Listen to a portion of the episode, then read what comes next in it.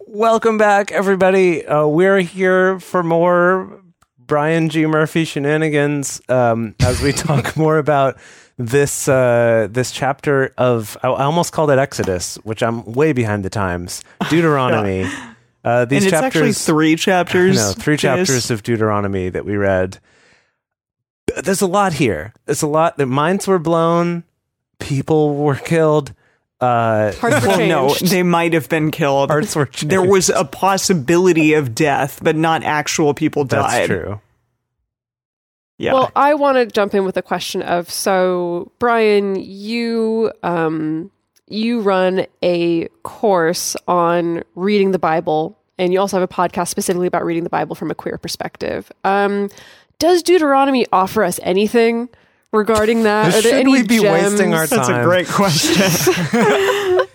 yeah, there's so one of my one of my the verses that I have in my head that I can rattle off is from Deuteronomy 30. So this is a, Oh. a spoiler alert. So I actually got excited when I we started reading because I thought it was going to be in this passage, but it's it's not. This is this idea of blessings and curses, as you've noticed, is like an ongoing thing.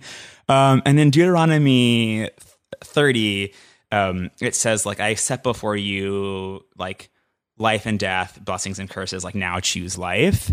And I think it's like like it like gets misappropriated to be this like anti-abortion thing, but that my my take on that is like similar to how we were talking uh, on Multiamory about like like we already like we are already like enough and we're good and we like don't need this like academic debate to prove our, our worthiness that like it's just simple like there's like things that lead to life and things that lead to death and so like if something's like not serving you and like not giving you life like don't choose that and like choose the I like things that. that that lead to life um and so that's like this cool little gem later on in deuteronomy that's that's coming up for you That's okay, awesome. Nice, It's- something to look forward to. It's funny. So, Emily, we were talking about this reading the Bible course that I'm doing. And actually, Yeah. I intentionally kind of looked at our schedule coming up and I picked something that by the time I'm finished with the course, we will then get to it so that I can Oh. like have some stuff to bring. And it's actually Deuteronomy 32. So it's very close Oh. to what Brian was talking about just now. Um, it's actually a little song. Spoiler alert. Oh. It's a little song that Moses is going to sing. is. God gonna? No, oh, I was gonna say, is God gonna sing? No, come on. It's like a Moses a song. death song. Kind of. Moses yeah. is gonna sing a song and then he's gonna die. It is actually a little bit like that. Yes. Oh, yeah. um, but There's anyway, That's yeah. When when Brian, when you I were mean, talking about that, I got kinda sweet. excited. I was like, oh, maybe that's the verse I picked, and it's not quite. I'm off by a couple chapters. that's all right. Well done. Wow.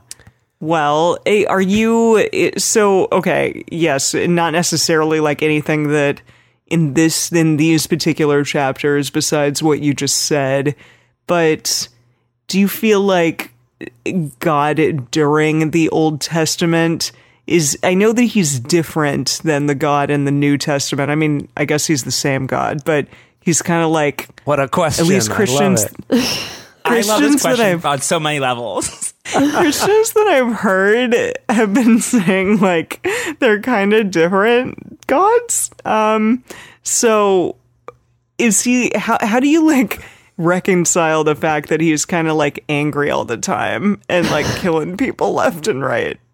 Yeah, so there's this like anti-Semitic idea that Oh. like the God of the Hebrew Bible is this like angry, wrathful God, and the God of Mm-hmm. the Christian Bible is like justice and love and mercy. Um, and like, I have heard people saying things like that. yeah, it's just this sort of like Christian supremacist idea that like they got it Yeah. wrong and we've got it right. But like the Christian Bible says like some messed up stuff also. Well, yeah, and, And, I said that I was like the Christian Bible has hell and the Old Testament God doesn't Yeah, doesn't burn, have make anyone burn for eternity. So right and that like you know there's um like in isaiah uh, like the prophet isaiah is saying that god is saying like you know we're here i'm here to set the oppressed free and heal the sick and like redistribute wealth. And like in amos they talk about if you like if you have like these religious festivals and your burnt offerings but if you're like not doing justice then like it's all a waste. And like what actually matters is like justice and mercy um, and so like that's i think this idea of there's certainly like you can point to here and there both in the hebrew bible and in the christian bible like let me pluck this verse and like look how like weird and angry god is. But also there's also this through line of like uh pursuit of justice and god being with the marginalized and god being in the, with the oppressed. And so then what do you like how do you one of the things we talk about in this course and on the podcast is like looking at the context and trying to like figure out what it was how, when it was written and, and trying to imagine like what we might have felt like then or how that might apply to our lives now to see like oh like well i like can kind of understand why like you might say this or think that or, or do this and not to say that like advocating for like genocide or murder like killing people is Yeah. like a good thing but you like start to begin to understand the context and out like marginalized people sort of like fighting for their lives and like lashing out at their oppressors is different than really powerful American Christians using the Bible to say like I'm going to take over the world and it's like Oh, my divine sure. right, right? Yeah. so I think like when we we we all have this sort of we, we come to it with the, what we've heard and that's maybe not how the Bible has been historically seen and used by folks Yeah, I mean, taking it in the context of today versus what it was written as. Yeah. Those are two very different. but also God, but also God does change, right? Like in Genesis, Yeah. God like doesn't know. He's like a politician. yeah, God's like a person, like doesn't know where like uh, like the man and the woman are in the garden, and Mm-hmm. like walks around, and later becomes like sort of more omniscient and more like Mm-hmm. A pillar of like, fire a, a and- pillar of fire, and out there, and, in so a it, like, bush.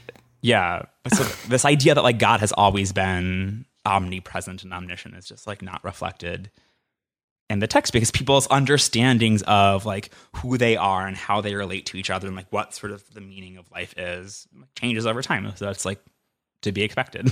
yeah. Yeah, I mean, Huh. I, I remember that we, when we were reading the story of the Binding of Isaac, one of the things that came up when we tried to look into some of like the history of that was that potentially the story was originally written where he does sacrifice his son Isaac, and then as culture changed to not look so positively on child sacrifice, or in this case, he was probably more of an adolescent or maybe even in his early 20s but uh, you know of sacrifice of humans that as that changed then those verses were were edited were changed to then be oh actually he spares him or maybe originally Yahweh had told him to sacrifice his son and he just didn't. And then later, during a time when monarchy was more important, it was edited to say, oh, actually, but then God told him not to. So it was okay. And he wasn't being rebellious, mm-hmm. he was actually obeying. You know, like that Yeah. there's kind of depends on the context. Yeah, there's this author, theologian Rob Bell, who has this book called "W- "What Is the Bible," if I'm remembering correctly, and it's like he he gets into like a few different perspectives, but this particular passage he looks at, and he it's like he manages to be like super like nerdy and historical, but also like super super accessible. So if folks actually That's want to learn cool. more. Um, Yeah. what is the Bible by Rob Bell, and it it talks, and I wish I could remember the details, but there's a lot in the Bible, so I don't remember. But how like that you can, there's a way to look at that in like in its time and place, and in the context of the Bible, and be like, this is actually the sort of like inspiring and exciting story rather than just from our perspective, like this is hmm. terrible and gruesome. Right. Yeah, Yeah. that is. Yeah, it's but just- it's hard to avoid the gruesome response. I find like it. You know, even At least upon even, first reading. yeah, Yeah. but even looking back on it as you know, looking at the Israelites as an oppressed people, it is still hard to read these passages that are like, yeah, and we slaughtered these other this other tribe, and we even killed their women and their children, and you know, I think when we're reading it, we try to step take a step back essentially as it were and just think about the fact that yeah times were different and there were this is kind of what you did back then is you kind of hopped around performing genocide in order to be able to get the land that you needed but it is i think even from looking at the israelites as an oppressed people it is still hard to be like well good for them for totally wiping out this other people mm-hmm. right. Totally. I, I think you get to be like a yes and right that like like a- perhaps some of the things in the Bible were perhaps like, at their time like very like progressive and it was like moving society like leaps and bounds forward. And also today we're like well that shit is like still like you know oppressive and regressive and we're sort of like looking at it from our perspective backwards. And i'm i don't know what but i'm sure there's stuff about like definitely our society in america and like even like probably my personal political ideas that hopefully a thousand years from now people will look back and be like oh my god can you believe that you know what that person did even though i like to think of myself as sort of like a radical on the Yeah. on the front we're all sort of which is not to like excuse it i think you just have to like yeah it's like it's messed up and also we're not like it's we're not living however many thousands of years ago. And so i think the bible and like trying to figure out exactly what's happening there gets like an undue place in society. And sometimes it's, it's like well what's like what now? What do we do now? Um and like i like it's there maybe there's something to learn from there but i think this compulsion to be like it has to always be exactly how it was in the bible is really not helpful and if we can't Yeah. acknowledge the ways in which it's problematic then we're not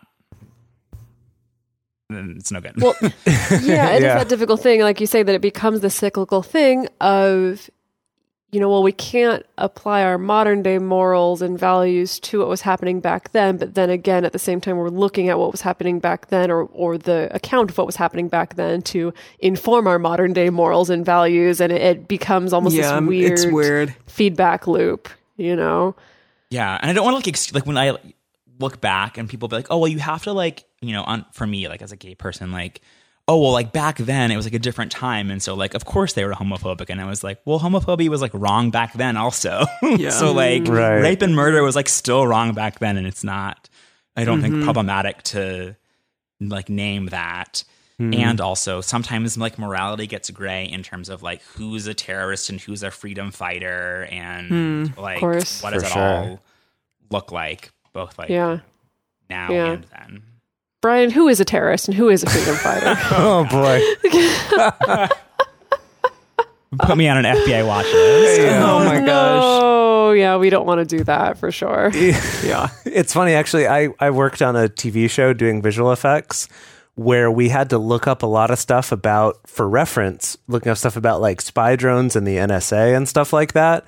And basically, all of us at work were like, yeah, we're definitely on watch lists now based on our Google Oh wow. searches. Eek. Jeez. Okay, uh, it's so just like uh, the thing I was thinking about the other day, just randomly, was I was thinking about the musical Book of Mormon and was singing the songs by myself here in this apartment in Japan and having a grand old time, and um, was kind of laughing about some of the silly things that are brought up in the musical The Book of Mormon, which is, you know, stuff like there's the line in the song I Believe where he says, you know, like, and I believe that, you know, God lives on a planet called Kolob, and like, I believe that I'll get my own planet as well, and that in 1978, God changed his mind about black people, and like all of these things that we all look at and laugh about. And then realizing that a lot of the audience would go and laugh at how ridiculous that is, and then go home and tell their children some of some of the things that we were brought up as Christians, but like, but these things are okay. That there's this God who really wanted to punish us, but because he loved us, he killed his son instead because he didn't want to have to kill us and he had to kill someone. So, you know, just this like weird stuff that feels normal. And I feel like even saying it right now, it feels absurd for me to make that comparison because that was taught to me as so, so, so normal. Hmm. And just yeah, like, it's how weird is yeah. that? I would go. I think it's it's it's yeah. It's it's weird, and I think I would go a step further. Even like like Mormonism, quote unquote, is like weird, and like so is Christianity. But like we, I think secular folks also like sometimes have these like weird ideas about like the way things are. I think I'm so I'm like obviously I do like this work as like a Christian theologian, but I'm also kind of an atheist. Um, at the same time. Whoa, stop the presses. Mind blown again. like they're like I don't know. There's like not someone up in the sky, but like something is like humans come together. So you're and something magical spiritual. You're Yeah. more along the lines of Dedeker's mother than I think that I'm the lines- actually no. I think I'm actually religious, but not spiritual. Oh, Ooh. Whoa, whoa, mind double blown, But, like- triple blown. But, Okay. but like so like you know, like I have friends that like aren't necessarily Christians, but they like believe in ghosts or like believe in astrology or like the Enneagram. Um and like that's also like not scientifically, you know, proven, right? Um and the way that we talk about humans just like are constantly talking in metaphors sometimes so much so that we don't even realize it um like when people die like oh, us carrying you know carrying them with us. Like they're just like really gone and like decomposing. Um but so like like it's like who's like what's weird and what's normal and what's like metaphor and in what ways were the people writing this stuff even ever trying to be like this like literally historically happened versus like yeah. we're spinning these stories to try and make meaning and like humans brains work better with stories and so like if we can craft this story we can like get our point across in a way that's like different than if we just like explained it so that's Yeah. I don't know it's all weird yeah. All but right. also about Jesus dying, we have a webinar on all about that, and it's not, it's not, that's not, God didn't want people to to, kill- to kill people. Cool. Well, that's cool. I'll have to check that one out. I haven't seen that yet. I just got my newest lecture for the Reading the Bible course, so I'm gonna do that first. But uh, then we'll do that. Thank you so much for joining. Us. You got a while before you get there. today. I know we've we've got like a few years before we're gonna get there on this show. yeah. Apparently. yeah. Um, all right, Brian, thank you again so much for joining us today. Uh, we're really excited about this. It was good to get to talk to you and have our minds blown several times about all of this. Um, thank you so much. And to our listeners at home, go check out Brian and his work at queertheology.com. They've also got a podcast that comes out every week. You've got more than 300 episodes now. Almost 300. Wow. episodes. Almost 300. Wow. Okay. Yeah. Congratulations to you on that. It is no small feat, we can tell you. No. Yeah. All right. Thank you so much. And to everyone out there, we will see you next week to read more of Deuteronomy.